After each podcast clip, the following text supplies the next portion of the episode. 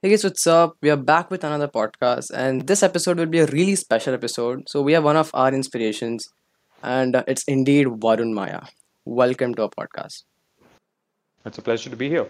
We're talking about things like Avalon Meta, like things like Twitter. We're talking about relationships per se and how it affects careers. So without any further ado, let's jump right into it. Alright, so speaking about introduction, there's already a lot of information available about Varun on the internet. But for the people who don't know Varun, I don't know what rock you're living under in. Just introduce yourself, Varun, in a few sentences. Sure. So I'm CEO of Avalon and Avalon Meta. I was one of the youngest entrepreneurs in India to have raised venture capital. I did that when I was very, very, very young in college, my last year of college. We scaled that platform to about 4 million requests in 2016, sold it in 2017, and then I started Avalon, which is a company I currently run. In the beginning, we decided that we want to kind of work on the services side, build software, do marketing for companies across the world, and then eventually build a product of our own. In between, we've had our stint with investing, which didn't work out. It wasn't the greatest kind of experiment for us, but there are a lot of experiments that did work. We sold a small company in the middle of Avalon, and now we're working on Avalon Meta, which is kind of revolutionizing education. So having worked in almost every single segment in the digital space, we think, and with several successful projects and track record, we think we're the right people to fix education in India. So that's what we're working on, specifically digital education. So less things like mechanical engineering and more things like software and design and stuff like that. Great. So you spoke about Avalon, right? So let's, introduce Avalon to the listeners. So for example, let's say Avalon is going to a college for placements. How would you introduce Avalon to those guys? Sure. So we've got two parts in Avalon, right? We've got the services side and we've got the product side. The services side is bread and butter, right? We work with different clients and we end up, and we've got some really massive clients across India and across the world. We work with several VC-funded clients, Series A, Series B, Fortune 500, all over the place, and you can find more information on our website. But the end point is we work with these clients, we hire people, have them work directly with the clients so that they learn. We run ads for the clients, we run campaigns for the clients, and that's on the advertising side. And then on the sourcing side, or rather on the software side, we build software for them. So we'll build apps, we'll build web apps, anything under the sun. And now we've had some experiments building games as well, but we don't do it for clients, we do it for ourselves. All right. So you spoke about investing in companies, right? Because I know Avalon has been investing in a few companies. So how does it feel like, feeding a company and see it grow? How does it feel like? Well, it's a double-edged sword, right? Because I'm an entrepreneur. I've realized over the years that I'm not an investor. I'm an entrepreneur. Mm-hmm. If one of the companies that I've invested in is struggling, like say a Mana Network or FoxBond or whatever, like the companies that we put money in, if I see them struggling, I pull up my sleeves and I try to help, right? So that is actually a bad thing. You should give the entrepreneurs space. You should let them kind of experiment and figure things out rather than figuring things out for them, right?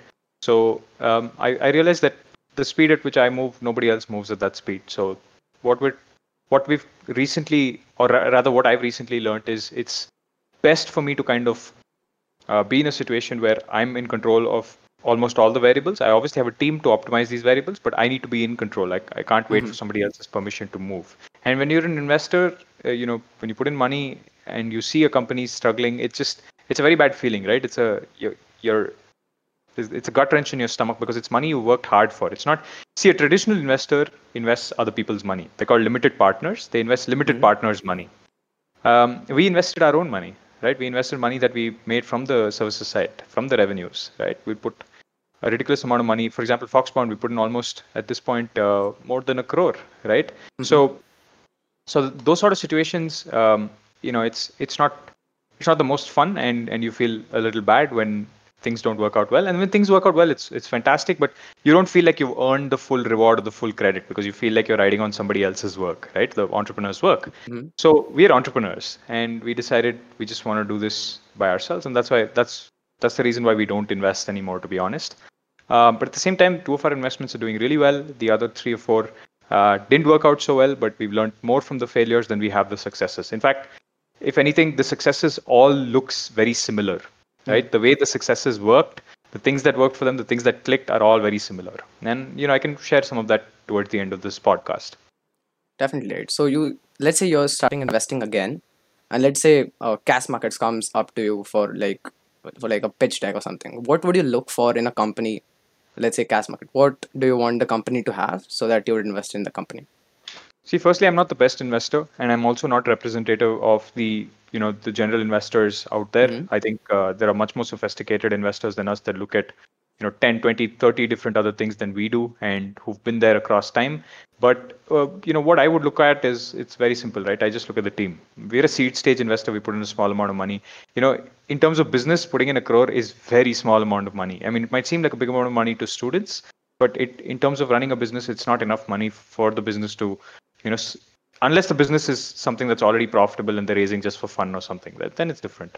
Or they're raising, because they have the potential to, or it's not a very scalable business. But if it's a scalable business, you should ideally be looking at bigger investors. And what I look for is just the team, man. If the team has the potential to kind of make it big, to win, to swing for the big leagues, then I invest in them with full knowledge that there's a good chance that I lose all my money.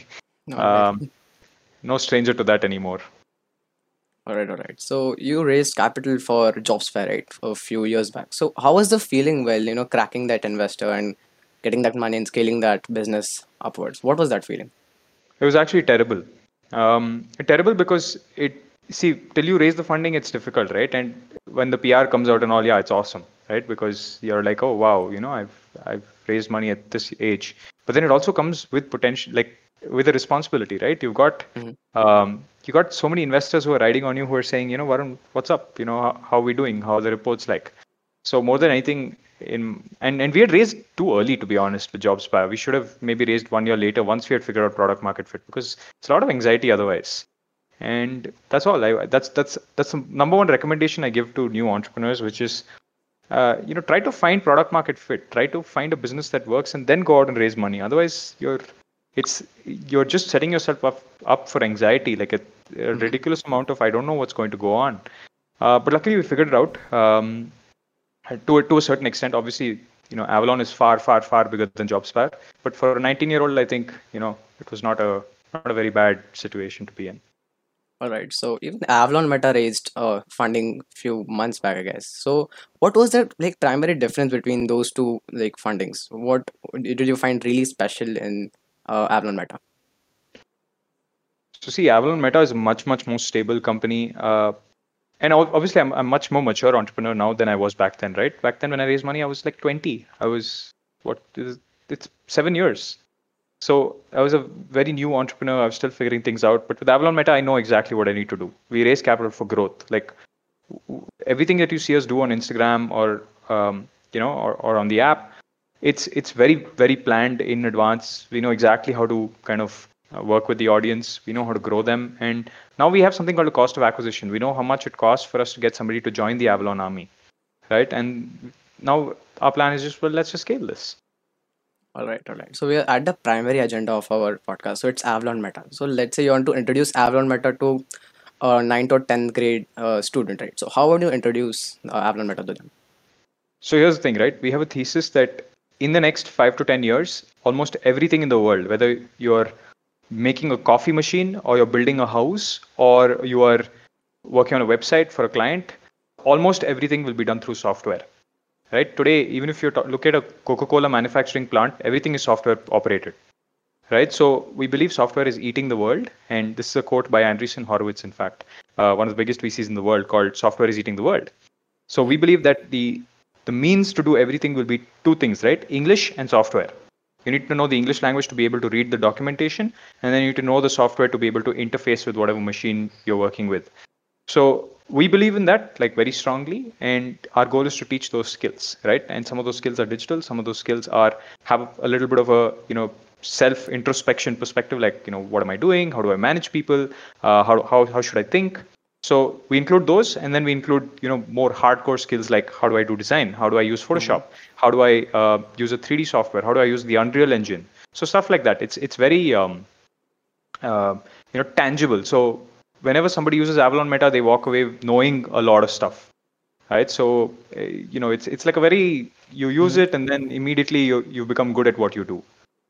So that's the kind of, place we come from for Avalon Meta. All right. So it's tough, man. So the thing with, Avalon Meta is you have produced a lot of video for a lot of courses, right? So we have been into video production for a long time and we know what kind of effort that requires to produce so many videos, right? And those also well produced, well edited videos. So how was the creative process like, and how much time did it take to make one video and to edit it all out? I don't know. We don't find video a very intensive process. Like we actually find video quite simple, but that's because we have a bunch of tools we use, right? Some are mobile-driven tools, some are more, on the PC, Premiere Pro type of tools. And we have a very good team. We have some really, really good people on the team. In fact, anecdotal story about college and this thing and the way it relates to the world is we have this designer on the team called Ibadat, right? You see his work, you'll be like, this guy's spectacular. It's absolutely good stuff that he puts out, right? And he's a very, very good designer. He can do 3D too.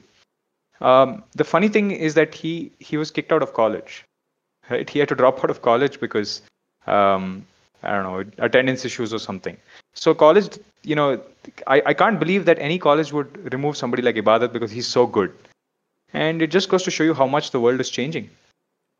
Yeah, man. You spoke about college, right? So you've gone through, most of your Instagram videos, YouTube videos, right? So you were, sort of against this idea of further education, which is currently in state, right? So, just elaborate on it. Like, why do you say so? And if, let's say, a student has two options, like either to choose further education or to do something else. How, what should the student do in that situation? See, I think the wording is wrong. It's definitely not further education, right? Everyone should look at further education, but you should also look at a reasonable means to get that further education. If you're saying I'm going to spend 30 lakhs to learn something that's outdated by the time I finish college, I mean, that's stupid. And, I've been screaming about this from the rooftops for the last 4 or 5 years, man, probably even longer. And the funny thing is that, it's just ridiculous because now, because of coronavirus, because of this, small little thing that came out of nowhere, everyone sees the fraud that college is, and especially these tier 2, tier 3 Indian colleges. Like, dude, an IIT, IIM will always be there, right? Because they're more than the college. They're a community. They have a lot more going on for them. They have research, right? They've got a lot going on for them. But you're, Lalu Prasad Yadav University, whatever, Koramangala, it's just stupid. It's a waste of time, and it's a waste of energy, and it's a waste of your parents' money more than anything. But parents have bought into the idea that college is some hyper important, it's some, I don't know what parents have been thinking, right, for a very long time. But that's narrative. That's narrative driven by their friends, by newspapers, by advertising channels, that you have to go to college. You have to go to, some college or the other you have to send your child to. It's a matter of respect and pride. That has fallen flat on its face in the corona era. But that's what I've been saying for the last 5 years. And we're ready for like huge societal change. And luckily for us, Meta is on, in the forefront of that change in India. Yeah, I get that ad nausea, right? Because a lot of people have this drilled in their minds that college will help you get a job. College will, get all the success. But, even I have been speaking about this for a while, like not like on the internet or something, but to normal people, like face to face. Their argument is, bro, how do you get the network? So what do you want to say on that? Like the network that you get from the college? Well, go to your browser, type t.me/Avalon Telegram. That's the network you need. That's the cool thing, right? We have the internet. Before the internet, college made perfect sense. So people think I'm against college, and they give examples and they'll be like, bro, this guy has done an MBA, some 50-year-old guy. See, he's CEO of whatever company. I'll be like, yes, he did an MBA at a time where an MBA was necessary to get that network. Today, you have the internet.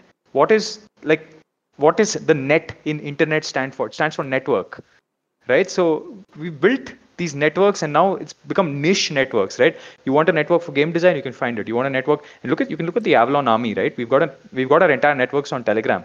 You can see on the Telegram app, you can see that we've got a network for everything from game design to mechanical to Webflow to it's Photoshop to design. I mean, we've got networks in everything, right? So if you're saying you need to spend 20 lakhs to get that network and somebody's offering it to you for free, you're an idiot, right? I have no Nothing better to say.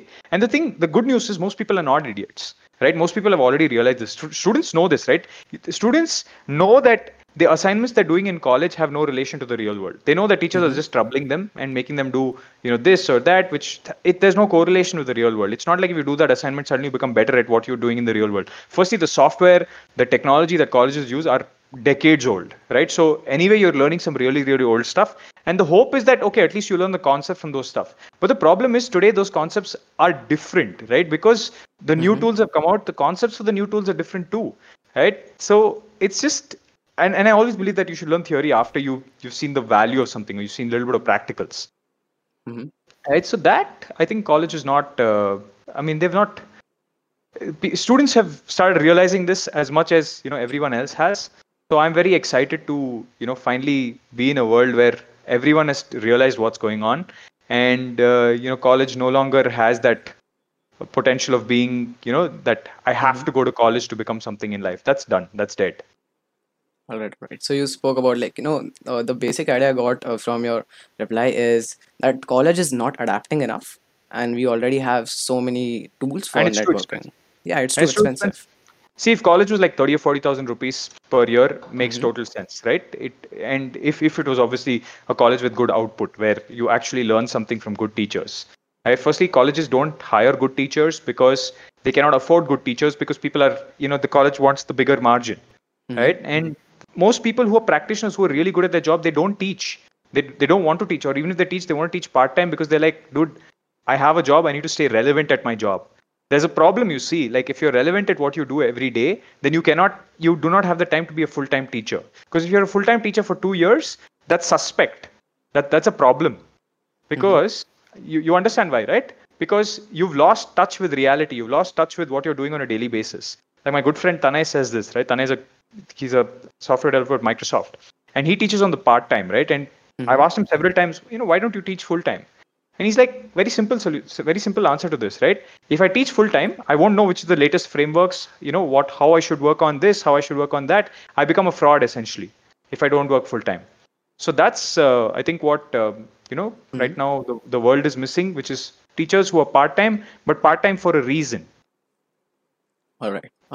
So, I like that point also, right? So the thing with, colleges and stuff and even schools, right? They're not teaching the essentials right now. So let's say design of blockchain. So blockchain is not that new. Like it was new a couple of years ago, but it's not that new. But, it's a very useful skill. Like I know few people who are just like at the age of 13, 14, 15, they're getting, they're the IBM developers for blockchain. Like, blockchain is a very underrated concept in my opinion. And, let's talk about blockchain. So... how would you explain blockchain to a layman? Like how would you do that? Well, it's simple, right? It's like Google Docs, but it's got redundancy in the sense that redundancy is not a layman word, I guess. But it's basically like, here's the thing, right? Let's assume there are 10 of us in a room, okay? And out of the 10 of us in the room, one person decides, you all decide to create a financial system. Now, the current financial system with banks is that one person decides, I'm going to keep, a record of all the transactions that happen. I'm going to, keep this notebook. And in my notebook, I'm going to write when, Rahul in the group sends money to, say, Sandeep in the group. I will write it down in my book so that tomorrow there's no confusion on who sent who what money. Right? Now, the problem with that is if this bank guy, this individual guy becomes corrupt, then you have a big problem. Right? And you understand why, right? Because he can just change the book whenever he feels like. Right. So that's the current system with banking where, the banks, they're doing whatever they want. Right. The government is printing money. The government, firstly, you're not supposed to do that for multiple reasons. They're, undermining the reason that people pay taxes and they're misusing that capital. Right. You don't know where that money is being used. And obviously, in 2008, we realized that the government bailed out the banks, which again, it's unfair for the government to bail out a bank because at some point you have to understand that the banks were the problem because they were giving out bad loans, right? It's that one guy in the group who's just giving out money to people and, fudging the data whenever he feels like, saying that, yeah, it's a good loan. So that is something that's effectively controlled by blockchain because in the blockchain, what happens is instead of one person being the bank, everyone becomes the bank. Everyone says, we'll all keep, this notebook and we'll all write down whenever anyone makes a transaction. Now, earlier in the past, that would be too resource intensive, right? And obviously, everyone will have to actually keep that ledger. Everyone will have to update that ledger. But because of internet and computers, you can automatically make the ledger happen. It's just you have a computer, and every time someone writes to the ledger, someone makes a transaction in the group, that's stored. So and not just stored on one computer, but stored on everybody's computer. So that's the blockchain. And if somebody tries to fudge data, if say person 10 tries to fudge data and change it and say, I instead of sending $100 from A to B, that the value is actually $1,000. If anyone tries to do that, he's kicked off the blockchain. That's why it's called a blockchain, right? Because it's not just one person; it's a bunch of people that end up making that decision. All right. So you spoke about the 2008, right? So we are at 2020, and we are going through recession again. So a lot of people are getting kicked out from their jobs and stuff. So how would let's say a 21, 22-year-old survive when he's kicked out from the job? What should he do next? Firstly, think about why you got kicked out from the job, right? Firstly, actually, there are two reasons. It need not just be about your skills. It could also be about the company didn't have money, right? There are multiple things that lead to somebody getting a job, and it could be anything.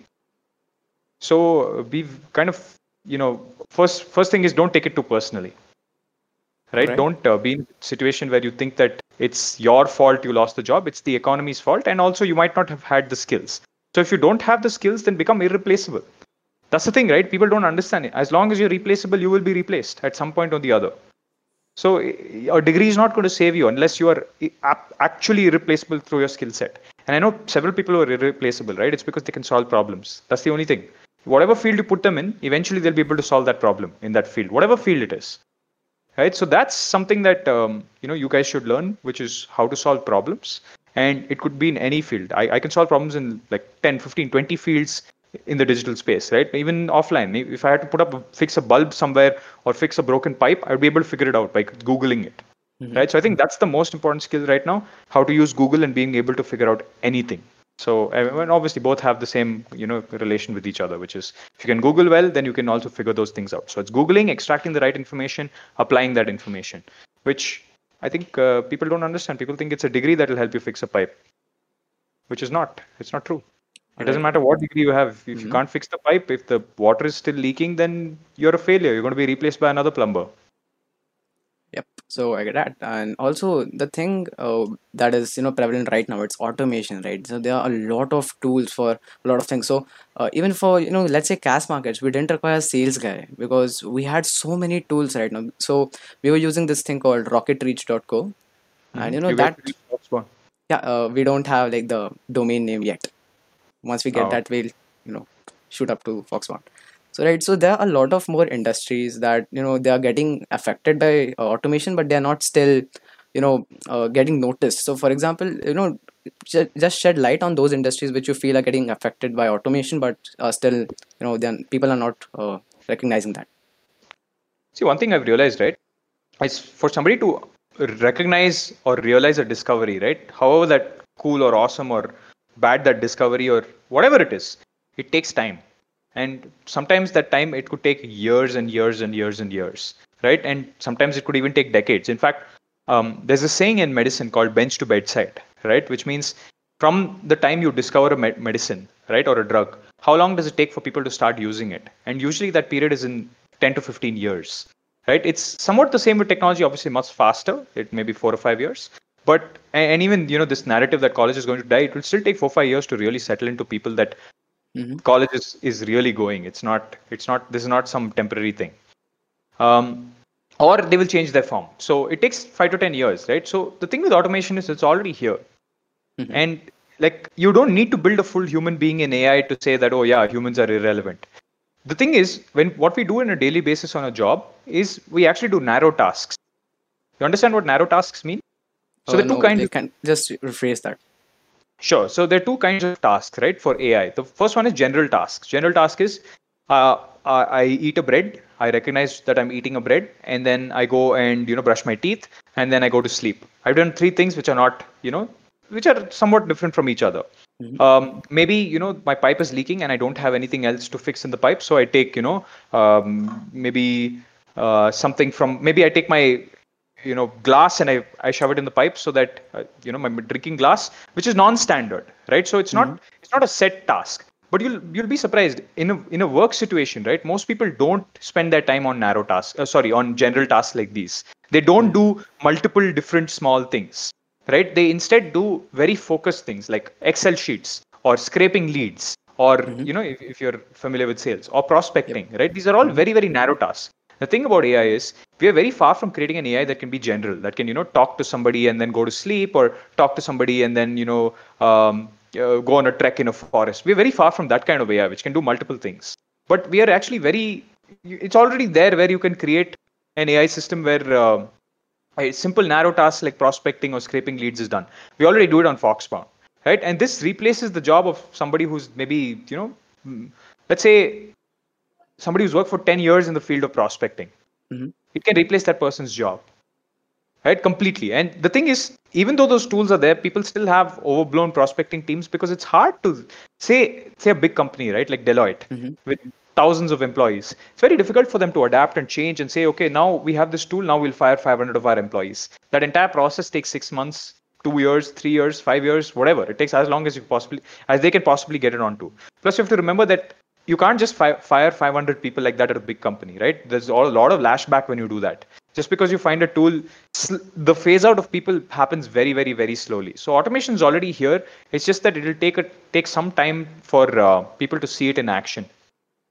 All right. So we'll come back to automation, but I wanted to ask this question: why has FoxBond have that? That domain name, require the domain name. Why is that like that? Why can't general emails use FoxBond? Because general emails won't convert. Like at the end of the day, FoxBond, it's not charity, right? Like we have a server running there that costs a lot of money. We're running a scraper on the back end that costs a lot of money. The scraper is something that runs constantly. It scouts the entire internet, which requires a lot of computing power, a lot of server bandwidth. So we want accounts that will convert, right? So if we have a generic account, something at gmail.com, and we expect that to convert, it's not going to, right? Because most people who use a Gmail account are using it casually. Whereas somebody like, say, somebody who's using FoxBond for commercial purposes will have a company account. So, and FoxBond's main target audience, for us is like bigger companies, like companies like Visa, like companies like Dell. These are the companies that are using FoxBond right now. So that's our target market. It's less the small, creators, but at the same time, we understand the needs of the small creators and we're working on a startup plan. The only thing is it still requires a domain. A domain costs like 99 rupees. Today, you can actually get a domain for $100. And if you don't have a domain, it shows a lack of seriousness, to be honest. Right. So, so that's, I mean, I'm not talking about you guys, but in general, that's what it signifies. So, that's essentially where we come from when we prevent having a domain, or we prevent you guys from signing up without a domain. All right. We'll take that into account. And also let's get back to automation, right? So in my opinion, like, let's say the music industry. So I'll first take your opinion. How do you think will the music industry get affected by automation? See, first things first, right? You can have some tastes, and your tastes as a human being are very dependent on your past or your future, right? It really depends on what experiences you've had and who you've been, talking to, and what music you've listened to when you're young, what music your parents listened to, what music your friends listened to when they were young, that sort of stuff, right? So to get an idea of what your tastes are, you need to listen to a lot of music on a platform. And a platform has to have a history of that. Because once it has a history of what you like and what you don't like, you're done, right? In the sense, it can find you exactly what you like hearing. And YouTube already does this reasonably well. Spotify does this even better, where eventually it will recommend you good stuff that you like listening to. And, the hope is that you continue listening to the app forever. Because every app, from a Meta to, these kind of, Spotify, YouTube, whatever, every app's goal is engagement. Right? We want users to use the app as long as possible. And in our app with Meta, we say, well, we have to do that because, we need to become a big app, but also we want people to walk away with good output, right? So we think that they're not mutually exclusive. Both can happen at the same time. You can really learn from an app, but at the same time, spend hours on it. In fact, you need to spend hours on content to get good at it, right? So that's something that we've kind of, we've seen that in music apps. Eventually, what's going to happen is they'll figure out your tastes, and then there'll be AI to compose the music. Right? Today, if you guys have looked at, just go to Google and type MelNet. That's M-E-L-N-E-T. Right? So if you look at MelNet, right, it's a simple synthesizer. It allows you to kind of take somebody's, like, hundreds of comments from somebody and by comments, I mean like voice comments, like voice usage. And it allows you to kind of create a pattern of that person's voice. So whenever you have some sort of text string, it comes out in that person's voice. In fact, if you guys have heard of Jordan Peterson, he's a very famous professor with a lot of content online, or Joe Rogan. This has already happened to their voices. Right now, what's going to happen is all musicians eventually, they will just go to MelNet, create the voice, right? Create a digital voice. And, eventually you like some sort of music, you like some sort of lyrics. Maybe you really like the word hey in a song, right? Suppose you really like that word.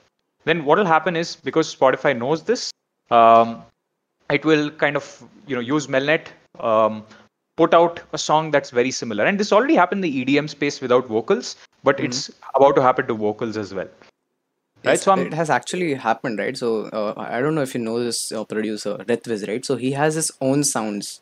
So there are a lot of, the EDM producers who apply their voices also. That's vocal chops, I guess that's what it's called. So this is happening already.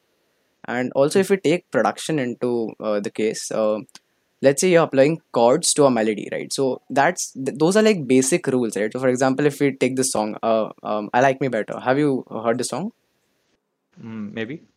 So like the first verse has like the notes A, B, C sharp, and it's F sharp, right? So there are basic rules for matching chords. So there's no such plugin. So I've checked it. There's no such plugin which applies chords to melodies.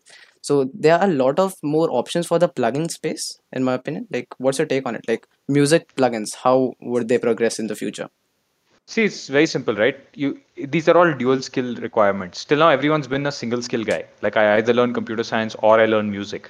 But some guy who knows computer science and music will eventually figure this out, right? So more and more of these are coming. Every year, more people are self-learning music. More people are self-learning computer science. In fact, college wasted 4 years of people's time. That's what I'm saying, right? Like I can prove to you that college has actually been the villain that's kind of stunted progress in many different fields. But at the same time, when college goes, automation will happen, like an insane amount of automation will happen, because people will self-learn multiple skills. And if to automate, you need to definitely know computer science, you need definitely know English and or Chinese, any sort of major language like that, or Hindi if you're in India. And once you know that, it's very, very simple for you to kind of pick up a problem and just say, okay, this is a problem that requires music and computer science. I will figure this out because I know both. And that's exactly what's happening in the world right now. That's where most of the VC funding, most of the VC money is going. All right. So, speaking about automation again, so we were doing influencer marketing for a long time. So we once, got in touch with an influencer, and this guy was working with like 5 influencer marketing agencies. So, in my opinion, like the social media management and all that will be automated soon. That's why we are not like putting super, like all our efforts into that. Like, what's your opinion on like social media agency? Would they get automated, and how would they get automated? I don't know. I mean, how hard is it for an influencer to hire one guy and tell him just reach out to different companies that need my work? Eventually, there's going to be a platform that does this. It's as simple as Urban Ladder or Urban Clap, right? You've seen Urban Clap. What Urban Clap does, it's going to be somewhat the same, but a lot of or rather, the better alternative is Upwork. If you've seen Upwork. For freelancers, it's exactly the same thing. Eventually, there's going to be a platform that beats them. Somebody's going to build that platform. Somebody's going to scale that platform. It's not going to be challenging at all. All right. So we spoke about Upwork, right? So it's one of the sites for freelancing. Let's get into freelancing, like total deep. So what do you think, like a general freelancer needs to have to either like start freelancing, and what are the skills that he or she requires, like to just start out?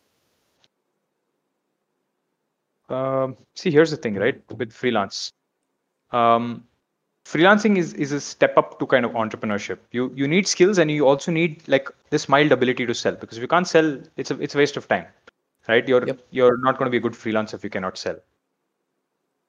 All right, so you need the combination of these two skills. Okay, so there are two, like basically like 2 ways for general freelancers. Like one is to register on Upwork or freelancer.com and stuff, and the other way is cold email. So I've been doing cold emails since a while now. So like cold emails, it's basically it's very different from formal letters, in my opinion, right? So formal letters have like a very simple subject, like something which is very easy to read and stuff. But if we take cold emails into the consideration, you have to put in some clickbait and stuff in that. Because for example, you're mailing to, let's say for example, you're getting so many emails per day, right? And to read one email, that requires something special, right? So that's cold email. So what do you think cold email should do? I think it's less about cold email. I think it's about reach the person on the channel where they have the least amount of noise. Like I have a lot of noise on Instagram. If you reach out to me on Instagram, chance I'll reply is very, very low, right? Because I get like 500 DMs a day. Whereas on email, I get about 100 emails a day, noisy. On Twitter, I get very few DMs, right? So it's very dependent on which channel. So use the channel that's least noisy for a particular person. Okay, so if you're like, if a person has to put a cold email, so what, you know, are the general steps he should follow so that most likely the person replies? I don't think there are any most likely steps. Like it really depends on who you're mailing, right? If you're mailing, make sure that you make it short. That's, I think, main thing, make it short and make it sweet and readable. Personalize it, dude. Like you cannot send a mass blast email and have like, you know, send the same email to 500 guys. Sending it to me, make it something relevant to me so that I feel like actually reading the email. Otherwise it just sounds like you're selling me something, right? So be very careful about what you write and be personal. Like handwrite the emails.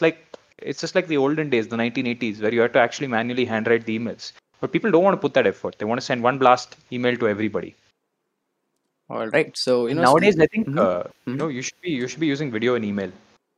So there's a lot of video and email companies. I don't recollect the name of any, the name is not appearing at the top of my, at the roll of my tongue, but there is some very good video and email companies, video automation. We don't use it anymore, but it's very popular right now. Like, can you elaborate on like video emails? So you send a video in an email, essentially. There's this static image of a video and you press play and the video plays. And you say, hi, John, you know, thanks for opening my email. I want to talk to you about XYZ. That's it. All right. So, you know, speaking about cold emails and stuff, you were a freelancer before, right? And, you know, how was that feeling of getting the first, you know, freelance project done? Like, first I'll ask you and I'll, you know, share mine too. My first project took months, man. Like, I expected it to be done in a month. It was $100 project.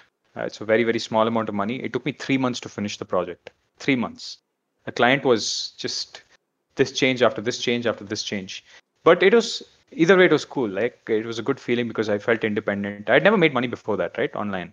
So making money online for your first time is pretty fun. Today, everyone's doing it, right? In coronavirus, everyone is technically a freelancer. So yeah, I mean, it was a good feeling, but it took much longer than I expected. I learned a lot of things about rules of engagement, right? In Pajama Profit, we cover that, rules of engagement, which is, once you get a little bit of comfort, what do you tell your clients to make sure you don't unnecessarily keep on making unlimited number of changes, right? So have like a set number of changes beforehand itself without appearing cold, right? Sometimes when you do that, you can appear cold. You can appear like some person, you know, who's rude or hard to work with, which I definitely appeared to when I was younger because I was like, I'm only going to do this, this, this, this, this, and here are my rates. Otherwise you guys, you can go do whatever you want, find somebody else. So you can do it much, much, much softly, which I've learned over the years. But that, you know, we detail more of that in Pajama Profit. Yep, I read that like story of the first freelance project you got, right? So I want to speak about this too, right? I've been into some freelance projects which, you know, the client is just, you know, I don't want to say this, but like terrible, because a lot of like changes after, you know, finalizing a thing. Like, did you have an experience like that? Like the worst client, just share experience on that.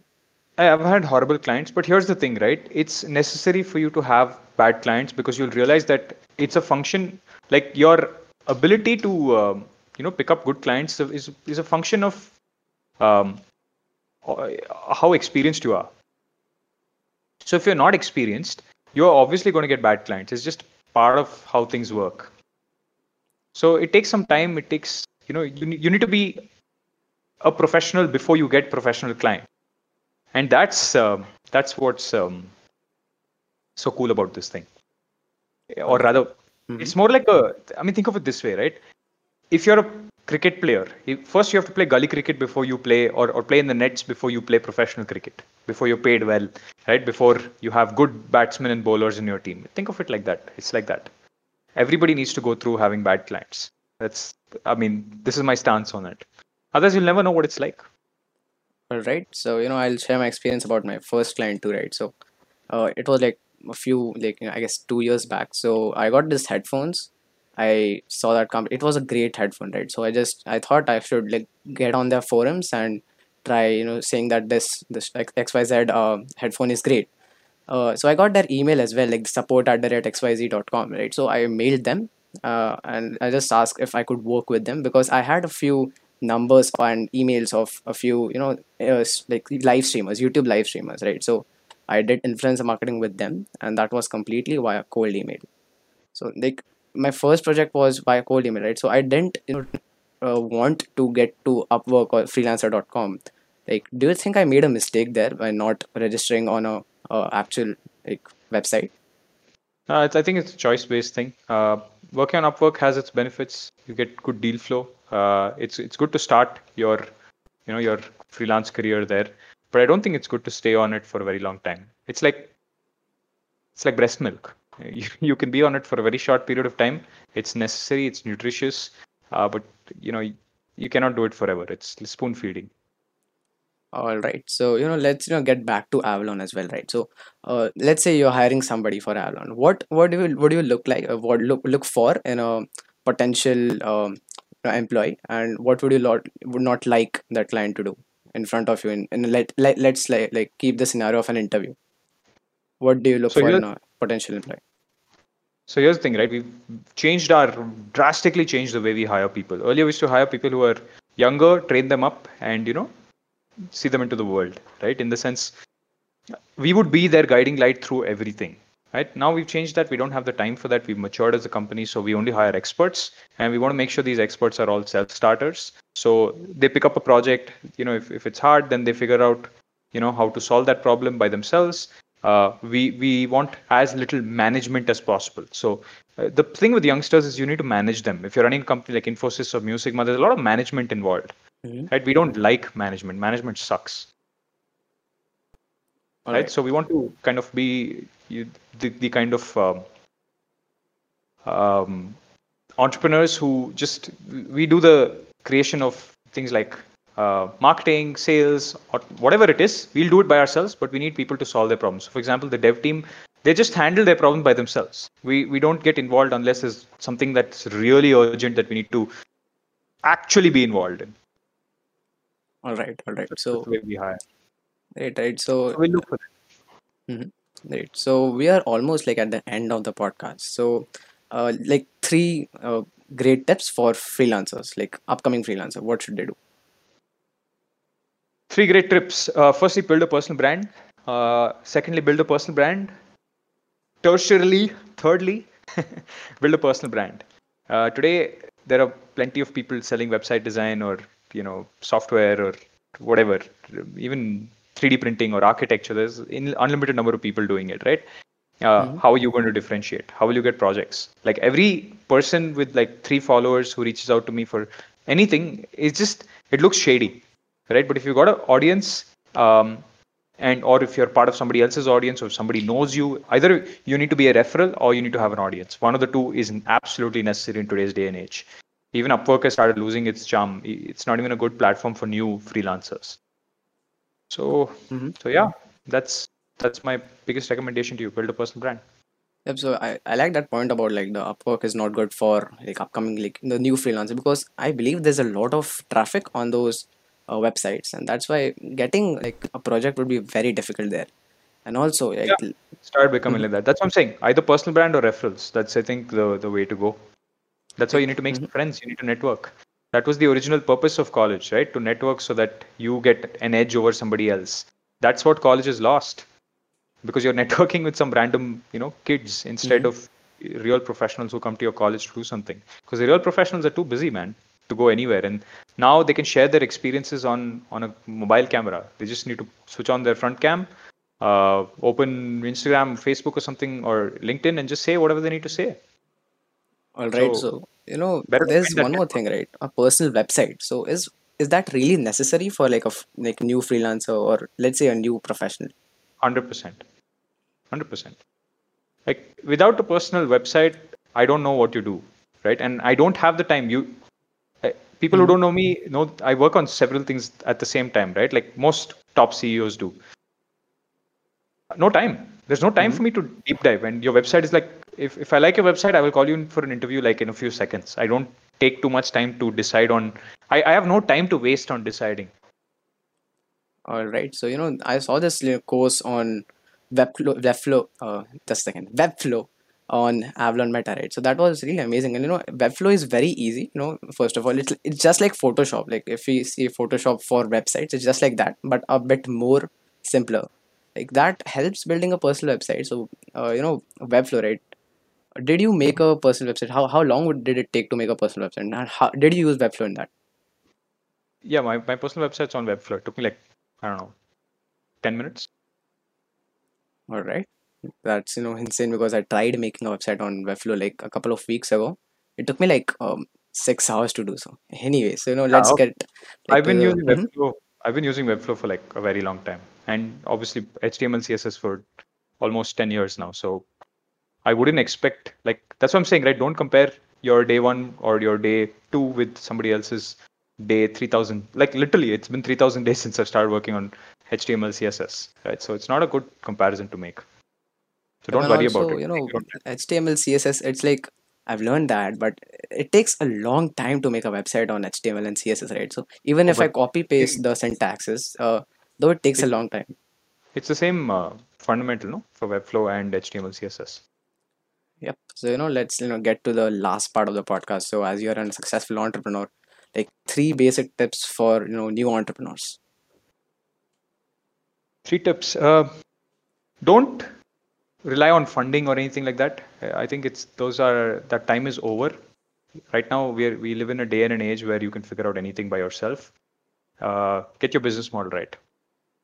And that's number 2. And number 3 is start small and then go big. I have this, some people come in and say, you know, these next 5 years, I'm going to build this. And then after that, I'm going to build rockets. Don't do that. It's a Sam Altman quote.